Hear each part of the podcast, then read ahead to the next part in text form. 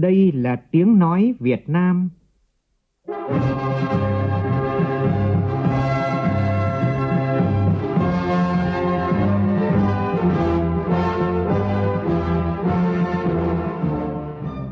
là tiếng nói Việt Nam, phát thanh từ Hà Nội, thủ đô nước Cộng hòa xã hội chủ nghĩa Việt Nam.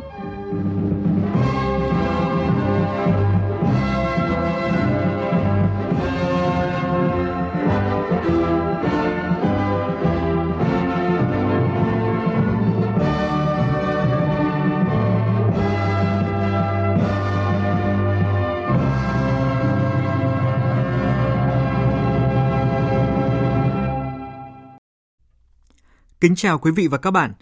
Mời quý vị và các bạn nghe chương trình Thời sự sáng của Đài tiếng nói Việt Nam. Hôm nay là Chủ nhật ngày 19 tháng 6, tức ngày 21 tháng 5 năm nhâm dần. Chương trình có những nội dung chính sau đây.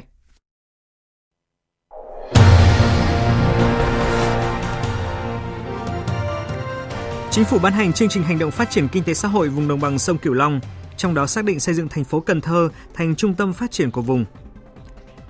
Dự kiến tuần tới, Bộ Y tế sẽ tiếp tục tổ chức tập huấn về điều trị sốt xuất huyết cho các địa phương nguy cơ cao trong bối cảnh số ca mắc tăng nhanh. Các đơn vị vệ sinh môi trường của Hà Nội sẽ thu gom hết lượng rác ùn ứ trong nội đô trước ngày mai 20 tháng 6. Trong phần tin thế giới, Liên minh châu Âu nỗ lực khôi phục xuất khẩu ngũ cốc từ Ukraine bằng đường biển nhằm ngăn chặn cuộc khủng hoảng lương thực toàn cầu. Mỹ khuyến nghị tiêm vaccine phòng COVID-19 cho trẻ từ 6 tháng tuổi. Phần cuối chương trình, biên tập viên Đài tiếng nói Việt Nam có bình luận với nhan đề ASEAN Ấn Độ thúc đẩy cầu nối Ấn Độ Dương Thái Bình Dương.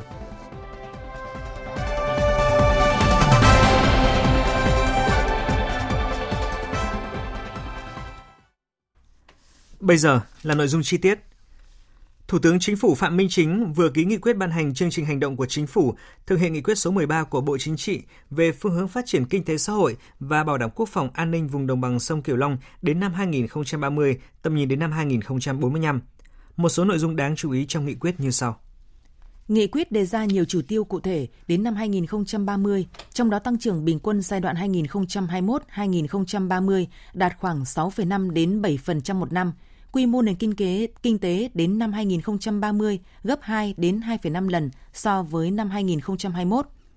Nghị quyết nêu rõ xây dựng thành phố Cần Thơ thành trung tâm phát triển vùng có dịch vụ thương mại, y tế, giáo dục đào tạo, khoa học công nghệ, văn hóa, du lịch, công nghiệp chế biến hiện đại, xây dựng các thành phố Mỹ Tho, Tân An, Long Xuyên, Rạch Giá, Cà Mau và Sóc Trăng thành các trung tâm tổng hợp chuyên ngành. Theo nghị quyết, đến năm 2030 hoàn thành hệ thống đường bộ cao tốc kết nối vùng với vùng Đông Nam Bộ, hệ thống cảng biển và các cửa khẩu quốc tế gồm các tuyến cao tốc Bắc Nam phía Đông, Bắc Nam phía Tây, thành phố Hồ Chí Minh, Sóc Trăng, Châu Đốc, Cần Thơ, Sóc Trăng, Hà Tiên, Rạch Giá, Bạc Liêu, Hồng Ngự, Trà Vinh. Nghị quyết của chính phủ cũng đề ra một nhiệm vụ giải pháp quan trọng khác là đẩy mạnh cơ cấu lại kinh tế vùng gắn với chuyển đổi mô hình tăng trưởng theo hướng tăng cường ứng dụng khoa học công nghệ, công nghệ số, đổi mới sáng tạo, phát triển kinh tế số, kinh tế xanh, kinh tế tuần hoàn, kinh tế ban đêm, dựa trên hệ sinh thái, phù hợp với quy luật tự nhiên, đa dạng sinh học, văn hóa, con người vùng đồng bằng sông Cửu Long. Chính phủ yêu cầu Bộ trưởng, Thủ trưởng cơ quan ngang bộ, cơ quan thuộc chính phủ, Chủ tịch Ủy ban Nhân dân các tỉnh, thành phố vùng đồng bằng sông Cửu Long trước ngày 30 tháng 9 năm nay xây dựng ban hành chương trình kế hoạch hành động văn bản cụ thể triển khai thực hiện nghị quyết này. Đáng chú ý, vào ngày 21 tháng 6 tới đây, tại thành phố Cần Thơ sẽ diễn ra hội nghị công bố quy hoạch và xúc tiến đầu tư vùng đồng bằng sông Cửu Long thời kỳ 2021-2030. Hội nghị có ý nghĩa quan trọng trong việc thống nhất nhận thức ở tất cả các cấp các ngành về vai trò, vị trí và tầm quan trọng của vùng và liên kết vùng. Liên kết vùng phải trở thành tư duy chủ đạo dẫn dắt sự phát triển toàn vùng và từng địa phương trong vùng. Qua đó, giúp tổ chức thực hiện có hiệu lực hiệu quả nghị quyết 13 của Bộ Chính trị và quy hoạch vùng đồng bằng sông Cửu Long đã được phê duyệt, tranh thủ có hiệu quả sự ủng hộ hợp tác đồng hành của các bạn bè, đối tác quốc tế, các nhà đầu tư trong và ngoài nước để góp phần thực hiện mục tiêu đưa vùng đồng bằng sông Cửu Long đến năm 2050 trở thành vùng có trình độ phát triển khá so với cả nước. Thứ trưởng Bộ Kế hoạch và Đầu tư Trần Quốc Phương cho biết. Quy hoạch đồng bằng sông Cửu Long là quy hoạch vùng đầu tiên đã được ờ, Thủ tướng Chính phủ phê duyệt trong 6 vùng của cả nước. Thì đây là một mô hình chuẩn nhất của công tác làm quy hoạch, là quy hoạch vùng đã có và đối với quy hoạch tỉnh, nhiệm vụ là phải triển khai cụ thể hóa quy hoạch vùng và sẽ khắc phục được cái câu chuyện là mâu thuẫn quy hoạch cấp dưới cấp trên. Chiều qua, đoàn đại biểu Quốc hội Cộng hòa Mozambique do Chủ tịch Quốc hội Esperanca Laurinda Francisco Nhoane Bias dẫn đầu đã đến sân bay quốc tế Nội Bài, thủ đô Hà Nội, bắt đầu chuyến thăm chính thức Việt Nam từ ngày 18 đến ngày 23 tháng 6 theo lời mời của Chủ tịch Quốc hội Vương Đình Huệ. Chuyến thăm nhằm củng cố và thúc đẩy hơn nữa quan hệ hữu nghị truyền thống và hợp tác nhiều mặt giữa hai nước, đồng thời thúc đẩy quan hệ hợp tác giữa Quốc hội Việt Nam và Quốc hội Mozambique là điểm nhấn quan trọng cho quan hệ hữu nghị truyền thống và hợp tác nhiều mặt giữa hai bên trong bối cảnh hai nước hướng tới kỷ niệm 50 năm thiết lập quan hệ ngoại giao trong năm 2025. Và ngay chiều tối qua, đoàn đại biểu Quốc hội nước Cộng hòa Mozambique do bà Esperanca Laurinda Francisco Nione Bias, Chủ tịch Quốc hội dẫn đầu thăm tỉnh Quảng Ninh. Bí thư tỉnh ủy Quảng Ninh Nguyễn Xuân Ký tiếp xã giao đoàn. Trường Giang, phóng viên Đài tiếng nói Việt Nam thường trú khu vực Đông Bắc đưa tin. Tại buổi tiếp, Chủ tịch Quốc hội nước Cộng hòa Mozambique esperanca Laurinda Francisco Nhuenbias cảm ơn sự tiếp đón nồng hậu của tỉnh Quảng Ninh. Hiện, Mozambique đứng thứ 11 trong tổng số 72 quốc gia và vùng lãnh thổ mà Việt Nam có hoạt động đầu tư. Trong đó, hợp tác giữa hai nước trong lĩnh vực nông nghiệp được chú trọng thúc đẩy. Hai bên có nhiều dự án hợp tác về nông nghiệp, duy trì hợp tác hiệu quả trong giáo dục đào tạo. Chủ tịch Quốc hội nước Cộng hòa Mozambique tin tưởng Chuyến thăm lần này sẽ thúc đẩy hơn nữa quan hệ hợp tác hữu nghị giữa Mozambique với Việt Nam nói chung và với tỉnh Quảng Ninh nói riêng, đặc biệt là trong lĩnh vực nông nghiệp, công nghệ viễn thông. Bí thư tỉnh ủy Quảng Ninh Nguyễn Xuân Ký bày tỏ vinh dự được đón đoàn đại biểu Quốc hội nước Cộng hòa Mozambique. Bí thư tỉnh ủy Quảng Ninh thông tin khái quát tới các thành viên trong đoàn, những tiềm năng, lợi thế và tình hình phát triển kinh tế xã hội của địa phương. Nhấn mạnh, Quảng Ninh đang sở hữu nhiều điều kiện để hấp dẫn, thu hút và mang đến thành công cho các nhà đầu tư nước ngoài nhờ hệ thống kết cấu hạ tầng, nhất là hạ tầng giao thông, đô thị, du lịch dịch vụ ngày càng được đầu tư đồng bộ, hiện đại. Ông Nguyễn Xuân Ký cũng mong muốn qua chuyến thăm lần này, bà Chủ tịch Quốc hội Mozambique với vai trò của mình sẽ tích cực thúc đẩy để có thêm nhiều tập đoàn, nhà đầu tư, người dân của Mozambique tới đầu tư, đi du lịch tại Việt Nam nói chung và tại tỉnh Quảng Ninh nói riêng. Thưa quý vị, với nhiều giải pháp đồng bộ, 5 tháng đầu năm nay đã ghi nhận sự phục hồi mạnh mẽ của du lịch Việt Nam. Mức tăng trưởng tích cực về lượng khách quốc tế trong nước và doanh thu lữ hành, dịch vụ du lịch đã khẳng định tính đúng đắn trong chủ trương đẩy mạnh phát triển du lịch sau khi khống chế được đại dịch COVID-19. Thời điểm này, các địa phương có thế mạnh đang triển khai nhiều chương trình kích cầu để đón đầu xu hướng du lịch hè năm nay. Tại bãi biển An Bàng, thành phố Hội An, tỉnh Quảng Nam, tối qua vừa diễn ra lễ khai mạc Festival biển Hội An Cảm xúc mùa hè 2022. Sự kiện này hưởng ứng năm du lịch quốc gia năm nay với chủ đề Quảng Nam điểm đến du lịch xanh. Tin của phóng viên Tuyết Lê và Long Phi tại miền Trung. Đây là hoạt động khởi động mùa du lịch biển tại thành phố Hội An năm nay, hướng tới các hoạt động thân thiện với thiên nhiên, bảo vệ môi trường, phát triển du lịch bền vững. Festival Biển Hội An Cảm xúc mùa hè 2022 diễn ra với nhiều hoạt động đặc sắc như ngày hội thả diều, các hoạt động thể thao và trò chơi dân gian, chợ phiên làng chài Tân Thành, trưng bày các sản phẩm ô cốp, hàng thủ công mỹ nghệ, trò chơi thể thao trên biển. Ông Nguyễn Văn Lân, Phó Chủ tịch Ủy ban nhân dân thành phố Hội An, tỉnh Quảng Nam cho biết, thông qua festival biển lần này, thành phố Hội An kỳ vọng sẽ tạo nên những dấu ấn đặc sắc về du lịch biển, du lịch xanh, du lịch sinh thái. Chính thức khai mạc Festival biển Hội An Cảm xúc Hòa cũng là một trong những sự kiện mà do thành phố Hội An chủ trì. Mong muốn là phục hồi lại sản phẩm không gian du lịch của cái miền biển đảo. Cảm xúc mùa hè ở thành phố đã trải rộng cả 70 km bờ biển của Hội An Mục đích là chúng ta cũng kích cầu du lịch, đồng thời là gửi một cái thông điệp đến tất cả các bạn bè xa gần là Hội An đã trở lại với một cố gắng nỗ lực cao nhất để đảm bảo được đà phục hồi và ổn định của du lịch Hội An như vốn có. Còn tại Thanh Hóa, chiều qua lễ hội Carnival Sầm Sơn 2022 chính thức diễn ra với sự tham gia biểu diễn của gần 100 vũ công nghệ sĩ trong nước và quốc tế. Tin của phóng viên Sĩ Đức.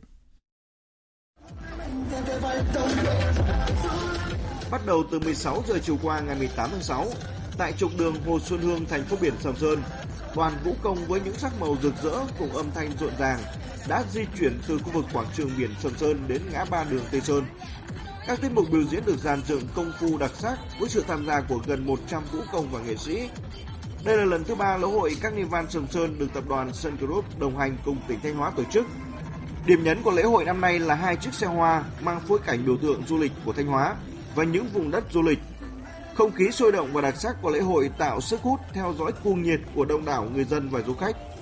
Đây là lần đầu tiên đến Sầm Sơn được ờ, tham gia trải nghiệm này. Mình thấy không khí rất là vui vẻ. Là lần đầu tiên là em đến đây mà cảm giác vui như thế này ạ. Lễ hội hôm nay rất là sôi động. Lễ hội Carnival Sầm Sơn 2022 sẽ tiếp tục biểu diễn và phục vụ du khách vào khung giờ 15 giờ 30 đến 18 giờ 30 hôm nay ngày 19 tháng 6.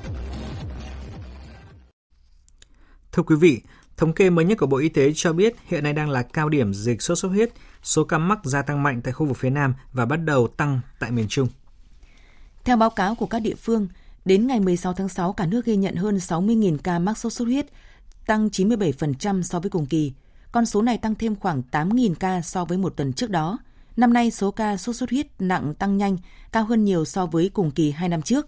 Số trẻ em tử vong do sốt xuất huyết nhiều hơn người lớn, trong khi những năm trước số người lớn tử vong nhiều hơn. Tiến sĩ Vương Ánh Dương, Phó Cục trưởng Cục Quản lý Khám chữa bệnh Bộ Y tế cho rằng nguyên nhân tử vong gia tăng do người dân còn khá chủ quan, khi hết sốt thì sang giai đoạn nguy hiểm, nhưng người nhà thường bỏ qua. Ngoài ra, vấn đề chuyển tuyến điều trị với ca bệnh có dấu hiệu chuyển nặng chưa thật sự tốt. Không phải là các tuyến tỉnh chúng ta không đủ năng lực để lọc máu, nhưng thường là có vẻ như là đang lẩn tránh cái việc này và để chuyển lên bệnh viện tuyến trung ương. Nhưng khi những bệnh nhân mà có chỉ định lọc máu thì qua cái phân tích hồ sơ nếu như chúng ta giữ lại điều trị ở bệnh viện tuyến tỉnh mà chúng ta tăng cường cái năng lực lọc máu của các bệnh viện tuyến tỉnh lên thì có thể chúng ta đã cứu sống được bệnh nhân. Dự kiến trong tuần tới, Bộ Y tế sẽ tiếp tục tổ chức tập huấn về điều trị sốt xuất huyết cho các nhân viên y tế để nâng cao hiệu quả điều trị sốt xuất huyết. Trước việc rác thải tồn động dồn ứ ở nhiều quận nội đô, Ban duy tu các công trình hạ tầng kỹ thuật, Sở Xây dựng Hà Nội đã có văn bản đề nghị các quận Ba Đình, Đống Đa, Hoàn Kiếm, Hai Bà Trưng, Cầu Giấy, Nam Từ Liêm, Bắc Từ Liêm, Thanh Xuân, Gia Lâm, Đông Anh, Hoàng Mai, Hà Đông, Thanh Trì, Mê Linh và Sóc Sơn chỉ đạo các đơn vị vệ sinh môi trường trên địa bàn chuẩn bị đầy đủ phương tiện, thiết bị nhân lực, khẩn trương thu gom vận chuyển hết lượng rác trên địa bàn trong 3 ngày từ ngày 18 đến ngày 20 tháng 6. Tại thành phố Hồ Chí Minh, đại diện Trung tâm Quản lý Hạ tầng Kỹ thuật thành phố cho biết, Hiện nay hệ thống kênh rạch của thành phố hứng rất nhiều rác thải, vớt rác hôm trước thì hôm sau lại đầy, gây cản trở dòng chảy và hạn chế khả năng thoát nước dẫn đến ngập khi có mưa lớn. Tin của phóng viên Hà Khánh, thường trú tại thành phố Hồ Chí Minh. Hiện nay trên địa bàn thành phố có 15 điểm ngập do mưa, gồm các tuyến đường như Lê Đức Thọ, Hồ Học Lãm, Thảo Điền, Quốc Hương, Quốc lộ 13, Kha Vạn Cân, vân vân, giảm 3 điểm so với năm trước. 24 điểm ngập tức thời trong mưa, nước rút sau mưa dưới 30 phút như Tô Ngọc Vân, Đỗ Xuân Hợp, Võ Văn Ngân, Ung Văn Khiêm, Nguyễn Văn Quá. Ngoài ra, có 9 tuyến đường ngập do triều như Trần Xuân Soạn, Lê Văn Lương, Quốc lộ 50, Huỳnh Tấn Phát, vân vân. Ông Vũ Văn Điệp, Giám đốc Trung tâm Quản lý Hạ tầng Kỹ thuật thành phố cho biết, công tác chống ngập cũng đã có nhiều kết quả tích cực. Tuy nhiên hiện nay điều kiện nguồn lực hạn chế, việc đầu tư cải tạo hệ thống thoát nước khó khăn nên hạ tầng không đủ thoát nước trước các trận mưa quá lớn. Hiện nay tình trạng người dân liên tục xả rác gây ảnh hưởng rất lớn đến khả năng thoát nước.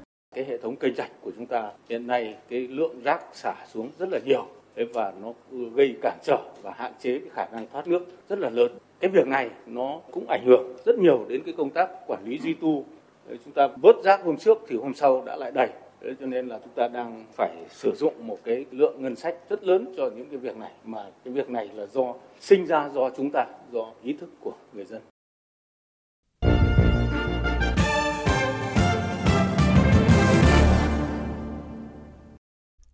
Xin chuyển sang phần tin thế giới. Không nằm ngoài dự đoán, Ủy ban châu Âu vừa chính thức đưa ra khuyến nghị về tư cách ứng cử viên của Ukraine để lãnh đạo 27 nước thành viên xem xét và thông qua vào tuần tới. Dù để chạm đến giấc mơ châu Âu vẫn còn một chặng đường dài, song việc quyết định được đưa ra trong khoảng thời gian ngắn kỷ lục 3 tháng đã gửi đi một tín hiệu chính trị mạnh mẽ trong bối cảnh cuộc xung đột giữa Ukraine và Nga vẫn chưa có dấu hiệu lắng dịu. Moscow ngay lập tức có phản ứng khi kêu gọi Liên minh châu Âu đánh giá thiệt hơn khi xem xét tư cách ứng cử viên của Kiev. Biên tập viên Thu Hoài tổng hợp thông tin. Ukraine và nước láng giềng Moldova đã nhận được đèn xanh của Ủy ban châu Âu để tiến gần hơn tới tư cách ứng cử viên.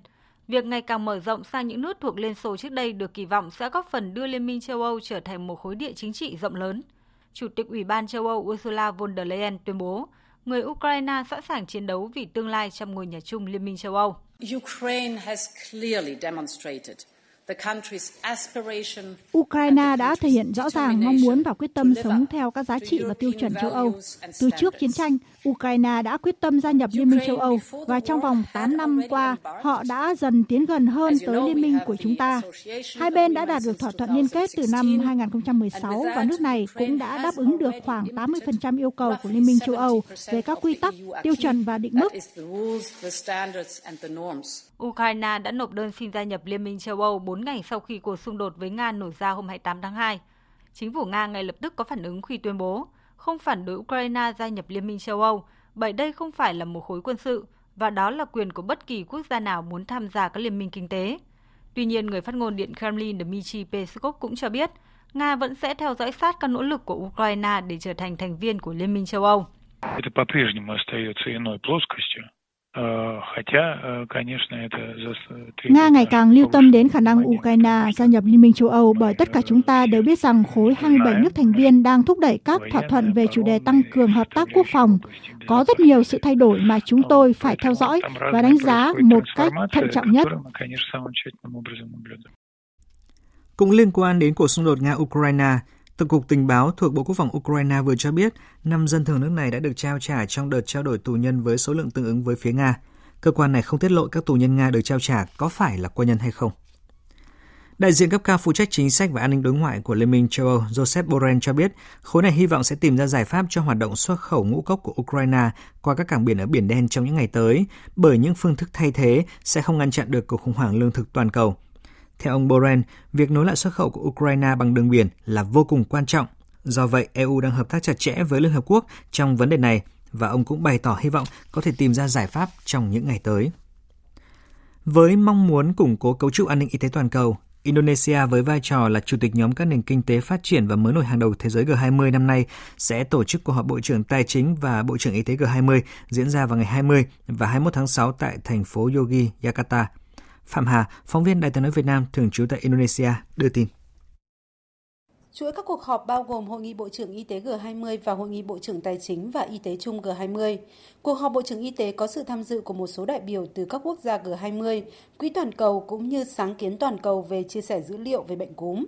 Tổng giám đốc Tổ chức Y tế Thế giới Tedros Adhanom Ghebreyesus cũng như Tổng thư ký Tổ chức Hợp tác và Phát triển Kinh tế Matthias Koman tham dự cuộc họp. Theo Indonesia, nước chủ tịch G20, các cuộc họp thảo luận những nỗ lực nhằm củng cố kiến trúc y tế toàn cầu bằng cách xây dựng một hệ thống an ninh y tế hiệu quả, tiêu chuẩn hóa các giấy tờ đi lại quốc tế và củng cố ngành công nghiệp dược phẩm. Các nước cũng lên kế hoạch thảo luận quỹ trung gian tài chính, huy động các nguồn tài trợ đối phó với các đại dịch trong tương lai, kế hoạch chia sẻ thông tin về dữ liệu giải trình tự bộ gen để có thể phát hiện các loại mầm bệnh, virus và vi khuẩn có khả năng gây ra đại dịch. Indonesia trước đó thông báo G20 đặt mục tiêu huy động 1,5 tỷ đô la Mỹ trong năm nay trong một quỹ được thành lập để đối phó tốt hơn trước các đại dịch trong tương lai. Tính đến thời điểm này, Mỹ, Liên minh châu Âu, Indonesia, Singapore và Đức đã cam kết đóng góp 1,1 tỷ đô la Mỹ. Hội đồng cố vấn của Trung tâm Kiểm soát và Phòng ngừa Bệnh tật của Mỹ hôm qua đã bỏ phiếu và thống nhất khuyến nghị tiêm vaccine phòng COVID-19 cho trẻ em từ 6 tháng tuổi. Có khả năng đợt triển khai tiêm phòng vaccine trên toàn nước Mỹ cho trẻ ở độ tuổi này sẽ bắt đầu vào tuần tới. Trước đó một ngày, Cơ quan Quản lý Thực phẩm và Dược phẩm Mỹ đã nhất trí tiêm vaccine phòng COVID-19 của hãng dược phẩm Moderna cho trẻ từ 6 tháng đến 5 tuổi. Trong khi đó, vaccine của Pfizer-BioNTech sẽ dành cho trẻ từ 6 tháng cho đến 4 tuổi. Và tiếp ngay sau đây chúng tôi xin chuyển đến quý vị một số thông tin thể thao.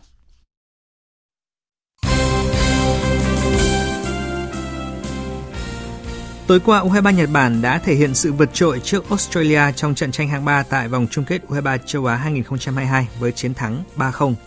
Còn vào lúc 20 giờ tối nay theo giờ Việt Nam, trận chung kết của giải đấu sẽ diễn ra với cuộc so tài giữa U23 Uzbekistan và U23 Ả Rập Xê Út. Liên đoàn bóng đá thế giới FIFA vừa công bố bảng xếp hạng mới nhất dành cho các đội tuyển nữ trên thế giới. Ở khu vực châu Á, đội tuyển nữ Việt Nam xếp thứ 6 sau Triều Tiên, Australia, Nhật Bản, Trung Quốc và Hàn Quốc. Nếu tính riêng khu vực Đông Nam Á, đội tuyển nữ Việt Nam đang đứng đầu và bỏ xa Thái Lan 11 bậc, hơn Myanmar đến 16 bậc.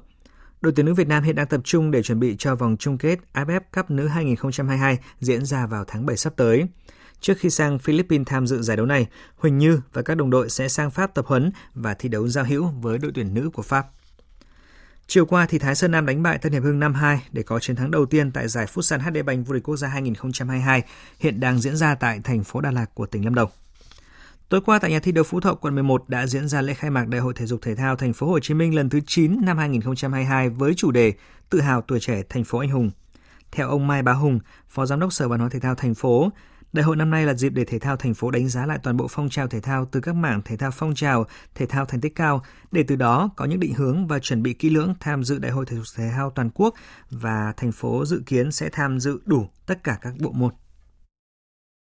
Chúng tôi kỳ vọng sau cái tổ chức đại hội thành phố thì sẽ tập trung đầy đủ các môn để đủ lực lượng tham dự tất cả các môn của đại hội toàn quốc. Tất nhiên trong đó có một vài môn mà chúng tôi đang chờ cái điều lệ của quốc gia. Có điều kiện thì chúng tôi cũng sẽ chuẩn bị lực lượng cùng tham gia những cái môn mà không phải là thế mạnh của thành phố. Thể thao phải đa dạng, tất nhiên là chúng ta tổ chức, chúng ta làm phải có trọng điểm, trọng tâm, nhưng chúng ta không hạn chế tất cả các nguồn lực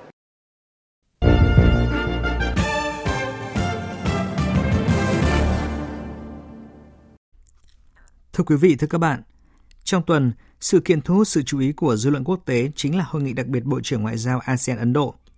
Trong bối cảnh địa chính trị thế giới diễn biến phức tạp, việc Ấn Độ đẩy mạnh mục tiêu xích lại gần hơn nữa với ASEAN, xây dựng cầu nối Ấn Độ Dương-Thái Bình Dương, giảm thiểu bất ổn địa chính trị, cho thấy vai trò quan trọng của ASEAN và tham vọng củng cố hơn nữa vị thế cường quốc của Ấn Độ trong khu vực. Biên tập viên Hồ Điệp có bình luận ASEAN Ấn Độ thúc đẩy cầu nối Ấn Độ Dương Thái Bình Dương. Trước hết phải khẳng định rằng quan hệ ASEAN-Ấn Độ đã đi được một chặng đường dài khi mà cả hai bên đã thiết lập quan hệ đối tác chiến lược và luôn cùng chung chí hướng. Về kinh tế, thương mại hai chiều ASEAN và Ấn Độ đã tiến triển rất nhanh. Về an ninh chính trị, Ấn Độ và ASEAN có khá nhiều điểm tương đồng, đặc biệt là vấn đề Biển Đông khi mà hai bên đều có tầm nhìn chung đối với khu vực Ấn Độ Dương-Thái Bình Dương và phản đối các hành động vi phạm luật pháp quốc tế trên biển. Còn nhớ năm 2014, khi bắt đầu đảm nhiệm cương vị Thủ tướng Ấn Độ, Thủ tướng Narendra Modi đã quyết định đổi tên chính sách hướng Đông được thông qua năm 1991 thành Hành động hướng Đông, đặt ưu tiên cao nhất tăng cường quan hệ với ASEAN. Đặc biệt sau khi Thủ tướng Modi lần đầu công bố sáng kiến Ấn Độ Dương-Thái Bình Dương năm 2018, việc xây dựng các cơ chế hợp tác Ấn Độ-ASEAN đã bước vào giai đoạn mới. Việc kết nối các cơ chế hợp tác tiểu vùng do hai bên làm chủ đạo đã được đưa vào chương trình nghị sự.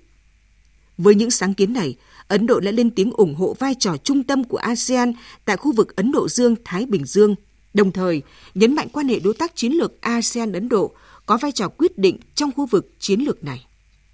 Đây là tiền đề thuận lợi để ASEAN và Ấn Độ tiếp tục đẩy mạnh hợp tác trong các giai đoạn tiếp theo. Trên thực tế, Ấn Độ đã chủ động xây dựng các cơ chế hợp tác đa phương như sáng kiến Vịnh Bengal về hợp tác kinh tế và kỹ thuật đa ngành, Hiệp hội Vành đai Ấn Độ Dương cho phép thu hút sự tham gia của các nước thành viên ASEAN và thúc đẩy đa dạng hóa hợp tác ASEAN-Ấn Độ. Một ví dụ khác là mối quan hệ hợp tác về an ninh quốc phòng với ASEAN cũng đã được Ấn Độ thúc đẩy mạnh trên cơ sở đôi bên cùng có lợi. Tháng 11 năm 2004, hai bên đã ký kết văn kiện về đối tác ASEAN-Ấn Độ vì hòa bình, tiến bộ và cùng chia sẻ thịnh vượng. Chính sách này của Ấn Độ đã luôn được các nước ASEAN ủng hộ. Tầm nhìn của ASEAN về Ấn Độ Dương-Thái Bình Dương được công bố tháng 6 năm 2019 đã chỉ rõ yêu cầu phải thúc đẩy các cơ chế hợp tác khu vực châu Á-Thái Bình Dương như Thượng đỉnh Đông Á, kết nối với các cơ chế hợp tác với Ấn Độ, xây dựng cấu trúc khu vực Ấn Độ Dương-Thái Bình Dương bao trùm. Đây là những minh chứng cho thấy hợp tác ASEAN-Ấn Độ đã đi vào thực chất, chiều sâu và mang lại hiệu quả cho các bên, nhận được sự ủng hộ của dư luận quốc tế. Nói vậy để thấy rằng cái bắt tay chặt chẽ giữa Ấn Độ và ASEAN đã và đang mang lại lợi ích cho cả hai bên và khu vực Ấn Độ Dương-Thái Bình Dương. Nhà lãnh đạo Ấn Độ đã nhiều lần nhấn mạnh tầm quan trọng của hợp tác Ấn Độ và ASEAN trong việc duy trì ổn định hòa bình, an ninh khu vực, chống lại những tham vọng bá quyền trong khu vực. Và đây cũng là điều được đề cập tại hội nghị đặc biệt Bộ trưởng Ngoại giao ASEAN Ấn Độ vừa diễn ra trong tuần. Có thể nói, sự hội tụ mạnh mẽ trong một tầm nhìn chung của hai bên về một khu vực Ấn Độ Dương-Thái Bình Dương hòa bình, ổn định, hợp tác và thịnh vượng sẽ là cơ sở để ASEAN-Ấn Độ nâng tầm hơn nữa quan hệ đối tác vì lợi ích song phương, vì sự ổn định và thịnh vượng chung của khu vực và thế giới. Quý vị và các bạn vừa nghe bài bình luận với nhan đề ASEAN-Ấn Độ thúc đẩy cầu nối Ấn Độ Dương-Thái Bình Dương.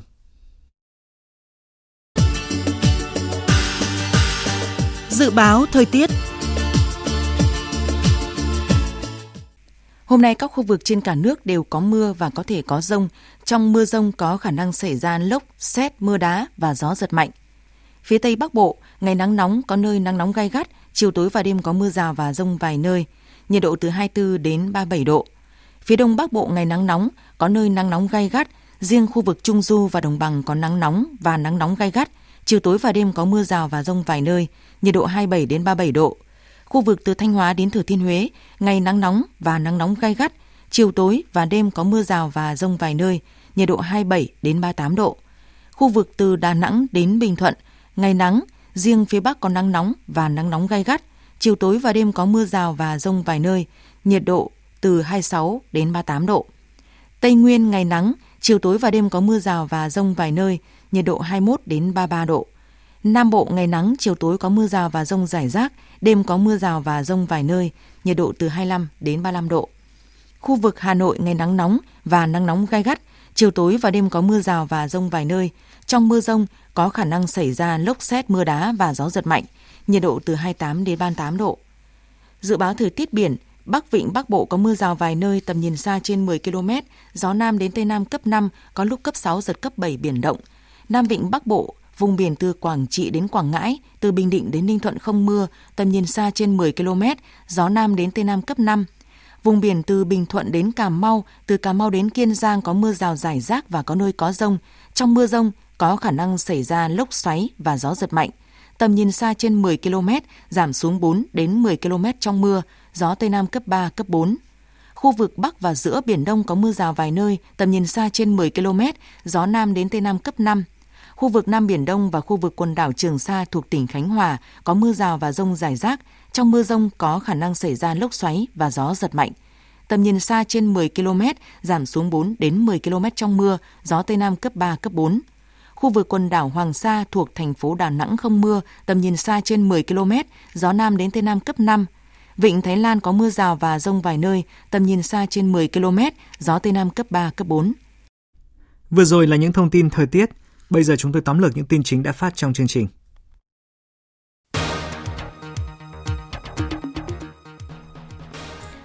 Chính phủ vừa ban hành chương trình hành động phát triển kinh tế xã hội vùng đồng bằng sông Cửu Long, trong đó xác định xây dựng thành phố Cần Thơ thành trung tâm phát triển của vùng, đồng thời đặt mục tiêu đến năm 2030 hoàn thành hệ thống đường bộ cao tốc kết nối vùng với vùng Đông Nam Bộ. Năm nay, số ca sốt xuất huyết nặng tăng nhanh, cao hơn nhiều so với cùng kỳ hai năm trước. Số trẻ em tử vong do sốt xuất huyết nhiều hơn người lớn, trong khi những năm trước thì số người lớn tử vong nhiều hơn. Dự kiến trong tuần tới, Bộ Y tế sẽ tiếp tục tổ chức tập huấn về điều trị sốt xuất huyết cho các nhân viên y tế tại các địa phương có nguy cơ cao để nâng cao hiệu quả điều trị. Liên minh châu Âu đang phối hợp với Liên Hợp Quốc nhằm tìm ra giải pháp cho hoạt động xuất khẩu ngũ cốc của Ukraine qua các cảng ở Biển Đen trong những ngày tới, bởi những phương thức thay thế sẽ không thể ngăn chặn được cuộc khủng hoảng lương thực toàn cầu.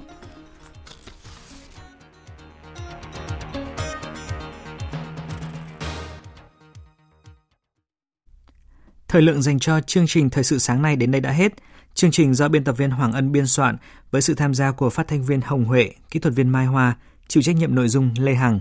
Xin kính chào tạm biệt và hẹn gặp lại quý vị trong những chương trình sau.